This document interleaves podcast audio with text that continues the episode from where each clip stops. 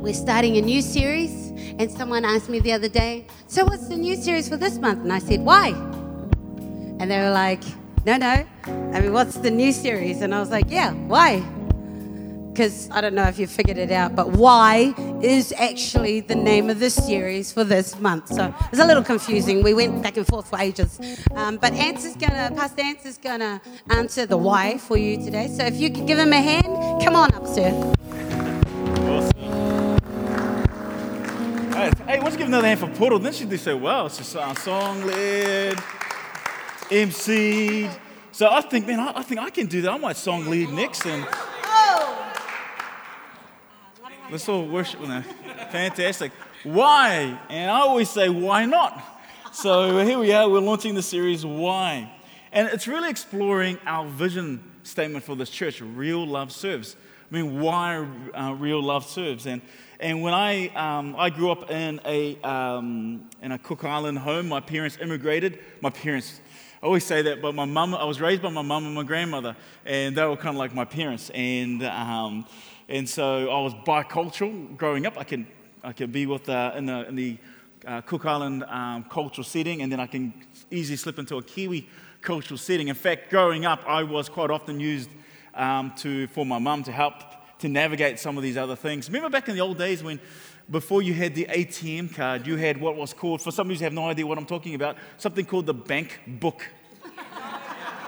Yeah. Not Facebook, but bank book. So if you, have, if you wanted money, you had to fill in this little paper, and it's called the withdrawal slip, okay? And you fill it in, how much, and then you put in your bank book, you go to the teller and you give it to them, and they, and they have, and then on your bank book was all the statement that, you know, wasn't digital, and, and then they put it in the machine and and it kind of like stamped, I knew how much was left in your bank, and, and so my mum will give me, I'll be this little kid going to the bank, giving it to the bank teller, you know, this book, and I got money back. And I, th- I thought it was a great idea. However, I never got to keep any of that money um, back in the old days. And, uh, and also as a kid, I, I, had to go to the shop to buy his smokes. Um, I, wish, I wish we had this law back then. Anybody like a kid that used to be, had to go get your mum's smokes growing up? Anyway, uh, those were the days uh, growing up. Um, as a kid. And we went along to, I, I grew up uh, going to a Pacific Island church. And um, which was really relevant to my grandmother because she um, grew up in the islands. But for myself, I found it really um, not relevant to my world, and I really kind of struggled with it. I think because one of the reasons why is because I went to before church started. So church started at ten, but there was we had a program. Um, I actually church started at ten thirty. We had a program before that called Sunday school. So you would go to Sunday school first, and then you would then go to church. So it was like a, a, kind of a double whammy. And for me, I think Sunday school is the worst name possible for ch- children's ministry. And I, let me explain why. I, because I, I didn't like going to school in the first place. So I had to go to school Monday to Friday. Now I have to go to school on a Sunday. I was like, I just want, I only get one day off. It's, uh, it's not fair. And, and I had this kind of negative connotations towards church. And so when, when, when, I, when, I, when I grew up and I, and I became a man and I learned everything by the age of 13, um, I left church. I, I, left church. And uh, don't get me wrong, you know, um, I, I, absolutely adore my, my, family church growing up. And in fact, um, it reminds me of my grandmother so much. So I absolutely adore that. But for me, as a, as a young kid, as a teenager, uh, I just seemed um, irrelevant. It's kind of like your own teenagers. They, they feel like everything you do is irrelevant, right? And that's, that's what it was. So I had this question like, why church? Why church? Why do we go to church? And if you're looking for a subtitle um, to my message this morning, um, it is Jesus Creed. Jesus Creed, okay? And um, the reason why I'm using this as the subtitle because I think it sounds cool. Okay, so for Jesus, just put it on there. Looks cool. Looks cool on that screen behind me. The Jesus Creed. But the, have, you, have you ever answered this, asked this question yourself? Why do we go to church? What's the church for? What's the purpose of the church? Is it, you know, um, who's the church for? Is it for church people? Have you ever asked those kind of questions? And today we're going to explore why why church? Why church? And how does this relate to our vision? Real love serves. So, the first time we find the word church in our Bibles, Jesus states it, and, it's found in Matthew chapter 16. So, if you've got your Bibles, turn with me. If you haven't got your Bibles, that's okay, or turn on your devices uh, and, and, click your Bible app or whatever. If not, we've got, going to have the, the Bible verse on the screen for us Matthew chapter 16, verse 13. So, Jesus is talking to his, disciples. And he says to them, When Jesus came to the region of Caesarea Philippi, he asked his disciples, Who do people say that the Son of Man is? They replied, Some say John the Baptist. This is where we get all the Baptist people. And, just kidding, just keep moving. Others say Elijah, and still others, Jeremiah or one of the prophets. But what about you? He asked. Who do you say I am? Simon Peter answered, You are the Messiah, the Son of the living God. Jesus replied, Blessed are you, Simon, son of Jonah, for this was not revealed to you by the flesh and blood, but by my Father in heaven. And here it is, and I tell you that you are Peter, and on this rock I will build my church, and the gates of Hades, the gates of death, will not overcome it. This is the first time the word church is mentioned in our Bibles. Jesus declares it, Jesus predicts it. In fact, uh, you are sitting in this room right now and you're fulfilling uh, these words that Jesus had, had predicted 2,000 years ago. You're fulfilling Jesus' prediction. And because Jesus predicted his church, that his church, and he will build his church, and, and he will build it upon this foundation. And the foundation is Jesus himself. That Jesus himself will be the foundation. And because he said uh, uh, on this, on this declaration, I will build my church. That Jesus is the Son of God. That Jesus is the Messiah the Christ, the anointed one, the Savior of the world. And Jesus is the cornerstone where I will build my church. And Jesus predicted you, He saw you when He said these words. You are a fulfillment of Jesus' prediction. But when we read these, these, these words in English, we kind of miss something in here. We miss something because of our English translation. In fact, the original Greek that the book of Matthew was written in, the word church was, is, uh, the Greek word that was there is the word ecclesia. Ecclesia. You need to understand something. The word church isn't, um, isn't a, a translation of ecclesia, it's actually a substitute. It's been substituted out, it's been changed. So, what is an ecclesia? An ecclesia is simply, is simply a gathering of people, an assembly of people called out for a specific purpose. That's what an ecclesia is. Ecclesia is a group of people, a gathering, an assembly of people for a specific purpose. You are an ecclesia. You have been called out by Jesus. You've been called out by Him because you have a specific purpose. That is what an ecclesia is. It's living, it's moving, it's a movement. It, it, doesn't stand still, it keeps going. It's not bound by location, it's not bound by buildings, but it's, it's living, it's moving.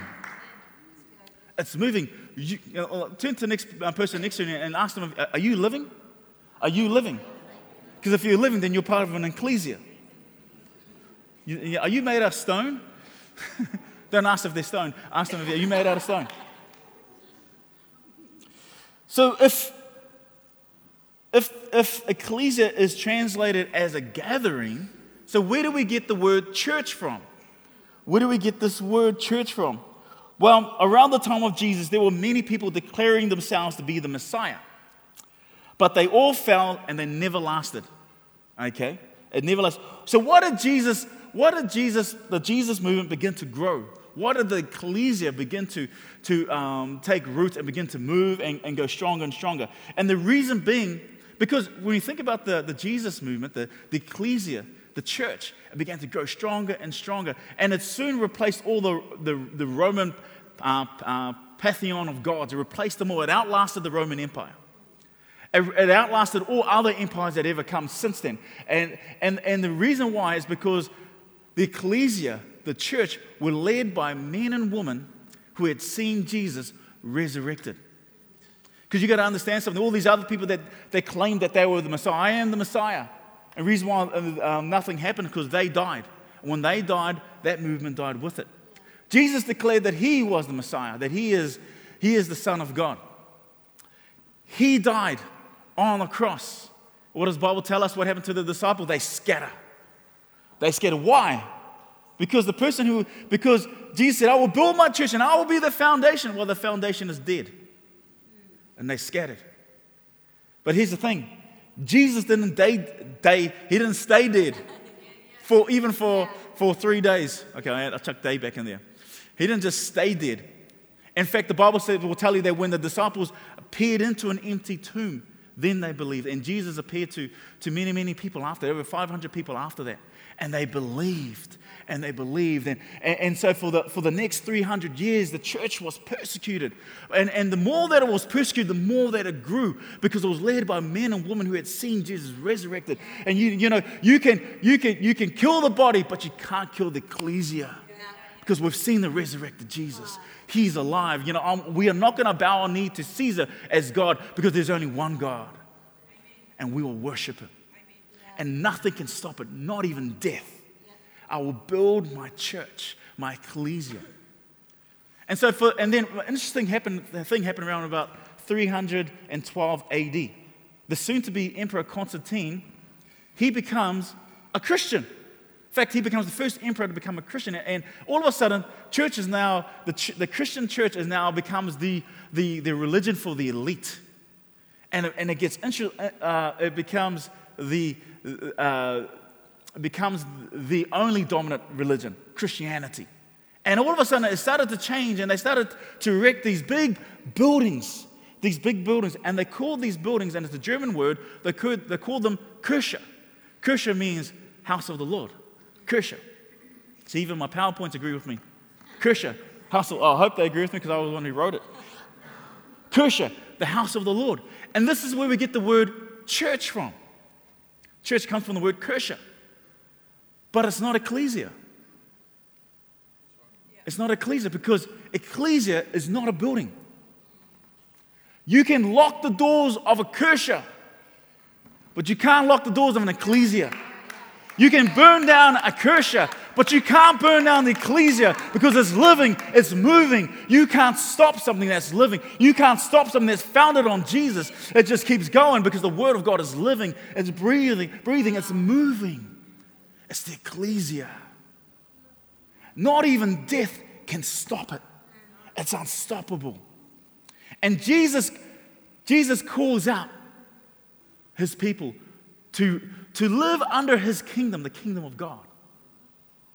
So, therefore, if you are an ecclesia, if, if you are a people called out, a gathering of people called out for a purpose, so, what's your purpose? What's the purpose of the church? The ecclesia. What is the purpose of, what is, why the church? And it's really interesting because, because Jesus begins to explain this. And, and, and I don't know if you know this, but Jesus was Jewish. I don't know if you knew that. He's Jewish. He was a Jew. Okay. Now, yeah, I know some of these are pretty amazed. He wasn't American. He's Jewish. I'm sure if he was American, he'd be fine, but he, he was Jewish. And, um, and, you know, Jewish people, they're repetition, they're repetition people. And the, the most important prayer in Judaism it's called the Shema. The Shema is the most important prayer. And they would pray this prayer three times a day morning, noon, and at nighttime. and they've been praying the Shema for thousands of years. Thousands of years. In fact, the prophet Daniel was praying the Shema three times. And we read the book of, of Daniel, he was praying three times. They tried to stop him, but he was praying the Shema three times a day. And Jesus prayed the Shema. Many times he would go away to place of isolation. and He would pray the Shema. And, and, it was the most important prayer. And so Shema means to hear or to listen. And, and the, the opening lines of the Shema, uh, so Shema is a series of, of scriptures in the Bible. And the opening line is from Deuteronomy chapter 6, verse 4 to 5. And so this is the opening line of the Shema. It goes like this Hear, Shema, Shema, O Israel. I was going to say it in, in, in, Hebrew just to make me sound more sophisticated, but I, I find it hard enough to speak English, so let alone Hebrew. So I'm just going to stick with English. Shema, hear, O Israel. The Lord our God, the Lord is one. Love the Lord your God with all your heart and with all your soul and with all your strength. This is the beginning of the Shema, the most important prayer in Judaism. They're, they're praying it today. And, and what they would, so a, a, Jewish person would pray this three times a day. I think these days they mainly do it morning and nighttime. And they'll cover their eyes with their right hand and they began to recite it. And it was repetitious. And, and it wasn't just the fact they said it for, for saying it sake, but to get it in their spirit, to understand it, who they were and how God created them. So it's really interesting how Jesus responded to this teacher of the law who came to Jesus asking him, which is the most important commandment? Because it's really interesting, because every Jew would know, oh, that's easy. The most important commandment is the Shema. This is what we've been commanded to pray, the Shema. And, and so let's take a look at this conversation that Jesus has with the teacher of the law, found in Mark chapter 12, verse 28. And it reads One of the teachers of the law came and heard, heard them debating, noticing that Jesus had given them a good answer. And he said, Well, he's, he answered these Pharisees really good, but I'm a teacher of the law. So I'm going to ask him a question. So, in true fairy, fairy tale manner, this teacher of the law said this Of all the commandments, which is the fairest of them all? Which is the most important of them all? And at this point, you, you would expect Jesus to recite the Shema. Because every Jewish person knows that the Shema is the most important prayer, the most important commandment of them all, is the fairest of them all. So Jesus starts off and he, and he says this in 29. The most important one, answered Jesus, is this Hear, O Israel, Shema, the Lord our God, the Lord is one. So far, so good. Okay, Jesus, Jesus knows what he's talking about. Okay. Love the Lord your God with all your heart and with all your soul. Then Jesus adds this, and with all your mind. He adds that. And he gets back on track and with, with all your strength. Ah, yes, yes, yes. And then Jesus goes on. The second is this. Well, what do you mean the second is this? You, what, what do you mean the second of this? You going to add something to the Shema? Where are you going with this, Jesus? And you can imagine the, the Jewish audience would have been, what's he talking about? And they would have leaned in. What's he, what's he going to do? And Jesus does something that no one expected. Jesus grabs this verse from this book in the Bible that is your least favorite book in the whole Bible. This is your least favorite book. He grabs a verse from the book of Leviticus. Who loves reading Leviticus? All the, all the righteous people lifted up their hands right now. See, I see, all, the, I see all the righteous people. I, I read Leviticus over the, over the holidays. It was actually fascinating. But anyway, he grabs this verse from Leviticus and he attaches it to the Shema, the beginning of this. And it's from Leviticus chapter 19, verse 18, which was, goes like this Do not seek revenge or bear grudge against anyone among your people, but love your neighbor as yourself. I am the law. No one had ever done this before. No one had, had joined these passages together. And this was mind blowing. Jesus was making a declaration. But you know what? Just to, just to see if, you're, uh, if you were paying attention, he says something that's startling next. This is what he says next There is no commandment greater than these. Whoa, whoa, whoa, Jesus. You, you putting this higher than the Shema? What, what, are you talking about here? Hear, O Israel, the Lord our God, the Lord, the Lord is one. Love the Lord your God with all your heart and with all your soul, with all your mind, and with all your strength. The second is this love your neighbor as yourself. There is no commandment greater than these love God, love people. Love God, love people. So Jesus, he begins to build on his foundation, the foundation of who he is. I'm inviting a people. I'm calling you out. I'm inviting you to live under my reign. I am the foundation.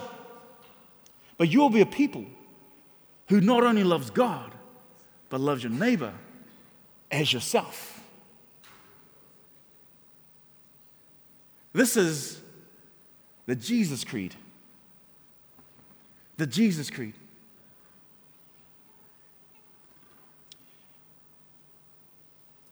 You know, I've made a commitment to pray this prayer. The first thing I do when I wake up, I pray this prayer, the Jesus Creed. And the last thing I do before I go to sleep, I pray this prayer. Eh, you know, I figured, well, hey, you know, the, the Jewish people, they, they seem to be on a good thing here. And I've also made a commitment that, that during the day, whenever this comes to mind, I will pray this prayer. can I tell you that these are potent words? They're dangerous, very dangerous. I mean, it's, it's a nice idea. Isn't, isn't this a great idea? The, the, the Jesus Creed? Isn't this a nice idea? This is a nice idea to, to love your neighbor until you've got neighbors like mine. Right? Uh, I love your neighbor, but you haven't got neighbors like mine. Man, they, they play music loud at night. They have teenagers, they're a nuisance. And, oh, oh wait a minute, I'm talking, that's, that's our family. Wait, sorry. This is what our neighbor said about us. I'm just kidding.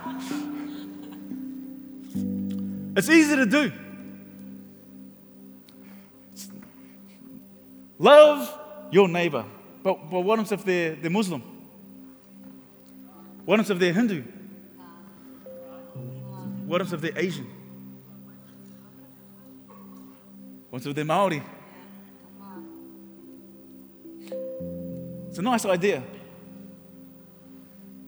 But let me tell you something. When you, oh, I'll tell you, you, when you let these words of Jesus' creed begin to permeate through your being, you begin to see people in a new light.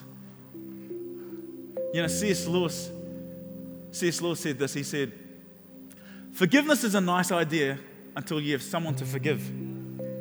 That's what he says. It's a nice idea till you have someone to forgive. But you don't know what they did against me. Hear, O Israel, the Lord your God, the Lord is one. Love the Lord your God with all your heart, with all your soul, with all your mind, and all your strength. And the second is this love your neighbor as yourself. There was no commandments greater than these.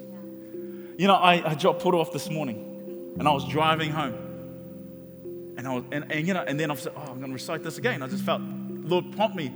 I recite, and on my way home, there was this car getting, you know, you know, when you're driving and you see a car far up ahead and they want to turn into your lane, you think, oh, yeah, turn now, turn now. There's, there's heaps of distance. And you're getting closer closer. They haven't turned. And they look like they're going to go and they're a bit hesitant, right? Just go, go, go. And then you get to a point where, okay, don't go now because obviously I'm there. But then they pull out anyway. Not only do they pull out, then they, they begin to drive at 40 Ks. You, you know what I'm talking about here? And I was like, what the? Couldn't you wait? Couldn't you? And I was like, oh man, I'm gonna, I'm gonna like you're driving 40 Ks. This, this, don't you have heard of the 9K buffer? It's 50 Ks, but you drive at 59? No, just kidding. I'm just, don't do that. And I'm like, and you know, and I felt like, you know, I'm gonna drive behind them. I'm gonna be have this angry look in my face to show them that they were wrong. And then I just, then I realized, wait, what did I just pray?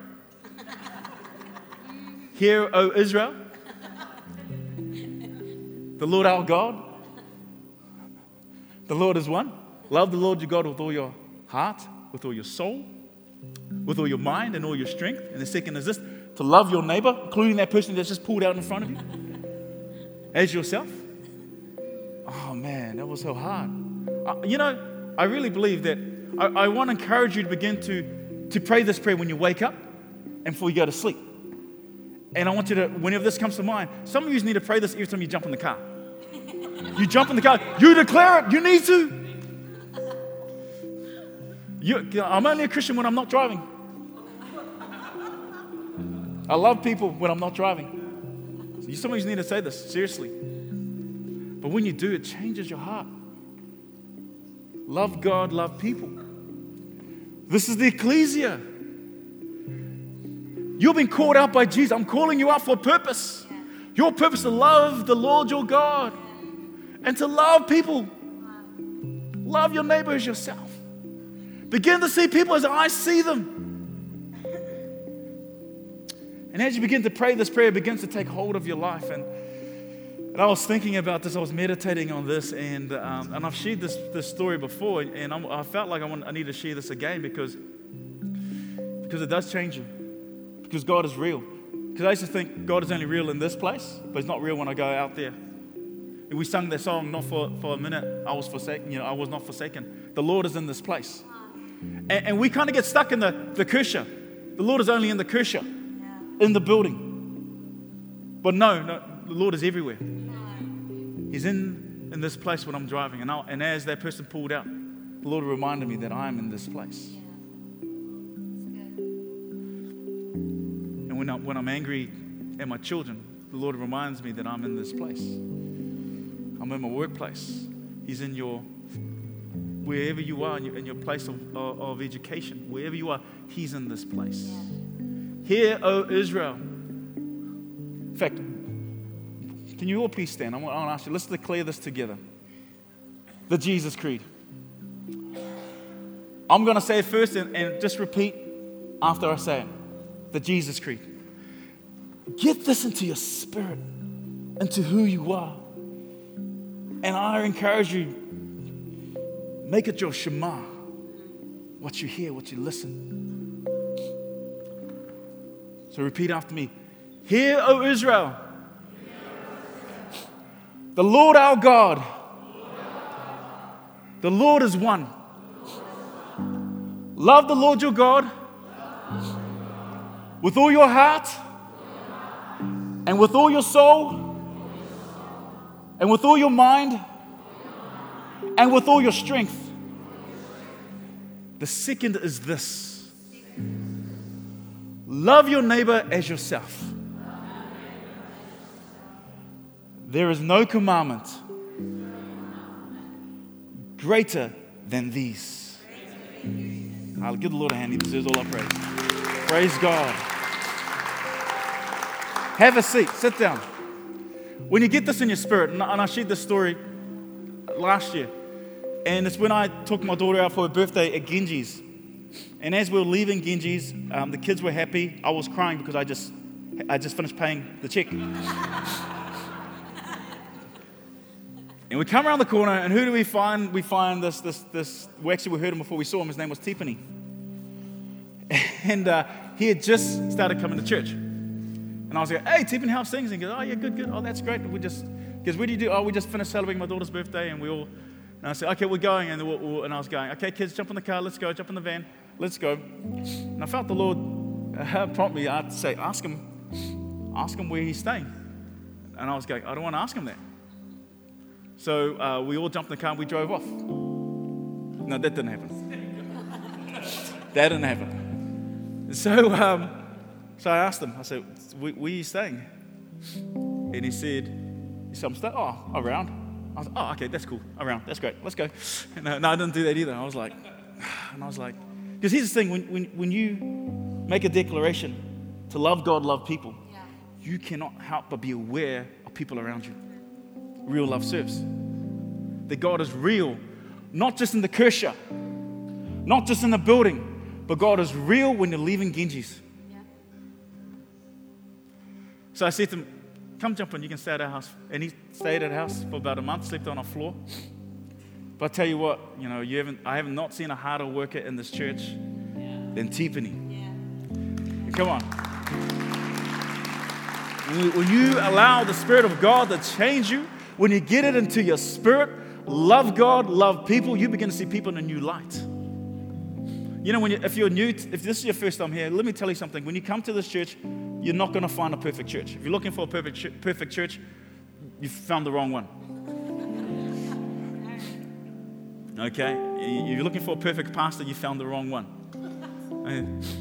Like, you know, let me tell you, people, people quite often are surprised to find that I'm the pastor. I'm surprised too, to be honest. people walk in, they're looking for the senior pastor, and like, you know, we're here putting sitting up chairs or whatever. I'm not dressed like a pastor. I don't talk like. I don't know what they're supposed to dress like anyway. I'm like, I never got the memo. Wish I had the memo. Uh, well, am I supposed to wear white collar? I'm not sure. What, what, what's, the, what's the dress code? Never got that. That's what real love serves. But you won't find a perfect church. You won't find a perfect. You, you find people make lots of mistakes. But what you, what you will find, you, you find people who love God, who love people, and you'll find the perfect God.